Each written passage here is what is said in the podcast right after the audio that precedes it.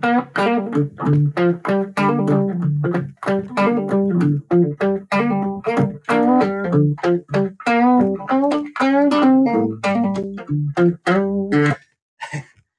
this is Kelly Dwyer. This is the Never Too Much podcast. Uh, I have kittens all over my feet. As you may have already guessed, uh, I decided to make this a free episode, a behind the box score, uh, and this year podcast uh, because there's a, a, a bit of Charles Oakley weirdness at the bottom of it and some Vince Carter greatness in light of uh, Dr. Carter's decision to come back for uh, 2019 2020 because that's the weird future season we're about to be in. Uh, I love Vince. I haven't always loved his shot selection.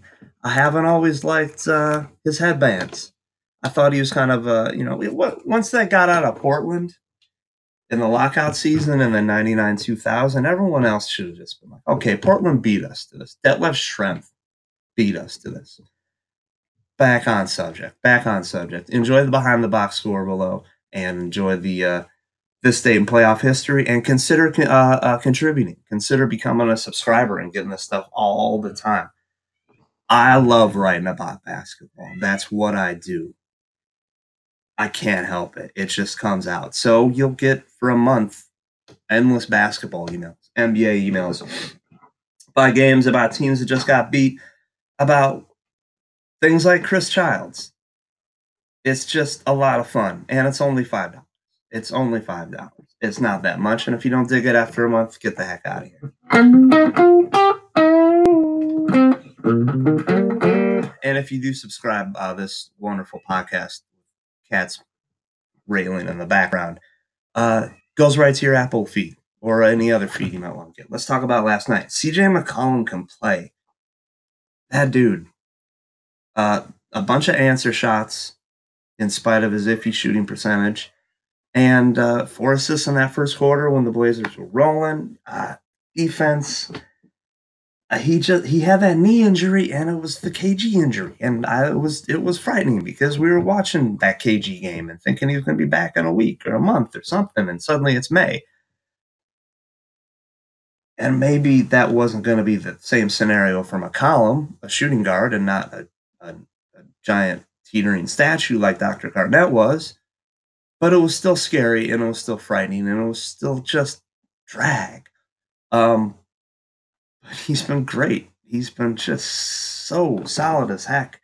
And boy, howdy, do I love it. Uh, Denver just got caught. Denver got caught. I the Murray thing is a problem. Giant nagging thigh bruises don't tend to go away no much no matter how much potassium you put in your system. So, ugh, that's a rough one. And uh, I believe, yeah, it's on Friday. Game four is going to be, excuse me, game three is going to be on Friday. One of these things is going to be correct at some point for Kelly Dwyer. Yeah. Eh, I don't know. I thought the series was going to be chalk. I thought it was going to be every team winning at home, and I thought it was going to be a great and wonderful series. And now we had so not a crummy game. It was a wonderful game. Eyes peeled on the game, loving every second of it. Tolerating Mikal. What's up, kid? What's up, kid? Always blink at cats. Blink at them. Close your eyes and blink at them. The old adage that like oh, the, you're at a party and the cat walks in the room, and the person that's not paying attention to it, that's who the cat's going to go to. That scan's real nice because we want to believe cats are giant jerks and they're going to be too cool for the room and they're going to go right to the finger snapping daddy in the back. Fine, live with that if you want. But the real reason, first of all, cats are jerks. Sorry, you're going to grow into a jerk. You just are. I'm with a six week old old kid. She's got to learn at some point. Um, no, they just don't like cats or other things looking at them because when other cats look at them, they think it's uh, they, they think they're staring them down. They don't like eye contact, which is another reason I relate to cats. Uh, so blink at them, or look away, or or do whatever, and offer your hand. Be a pal. I can't get this getting off my lap. Let's talk about tonight's game. I'm digging the series. I Philly's just so big. And those offensive rebounds aren't going to go away. They're just not. So you have to kind of handle what happens off of offensive rebounds. You got to make sure that the chippies you're going to be ready for for the, the the form that Greg Monroe brings to the paint. You got to be ready for the kick out to the three pointer. You got to be ready to for you know Philly's watching the Warriors like the rest of us. So watching the little screens that Dre Iguodala sets and stuff like that. Isn't that right, Gabe? Uh, Philly's going to be trying to throw new stuff in. Philly's going to be fun and great and wonderful. And guess what? They got to play the Raptors. And the Raptors are tough as hell and they're good and they can slow the game down and pinpoint it to a thing where just Kawhi and and Siakam will just will just do terrible things to to your outside and then inside over and over and over repeatedly. Trying to watch the language in front of the kids. Um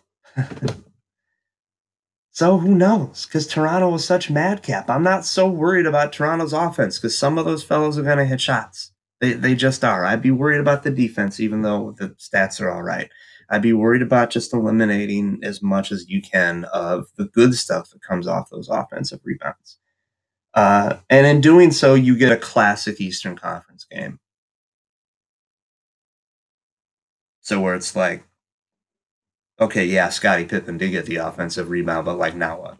Now what? Now what? There's Xavier McDaniel right in front of you.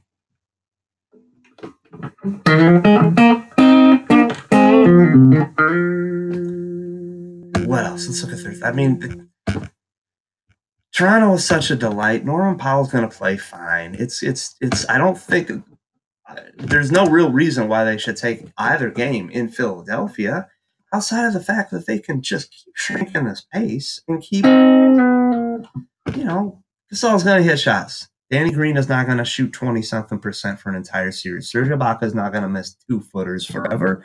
He's Serge Ibaka. Glorious man. So, yeah, subscribe to the site. We'll be back here tomorrow talking about behind the box scores. We got a bunch of uh, season unders to do. And we do this podcast most every morning. We, it's called Never Too Much, and we try to make it as uh, cheap and cheerful as possible. That's my uh, Brian May guitar, my Guild Brian May guitar from 1994. Uh, be cool with each other uh, today on this Thursday. Everyone, just one game tonight. Have fun.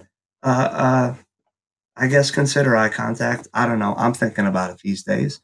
And thanks for listening. Consider subscribing. It really is a blast. And I could um, genuinely use the cash to try to get to Milwaukee for one of these playoff games. Uh, so uh, have some fun reading this. Take care, y'all.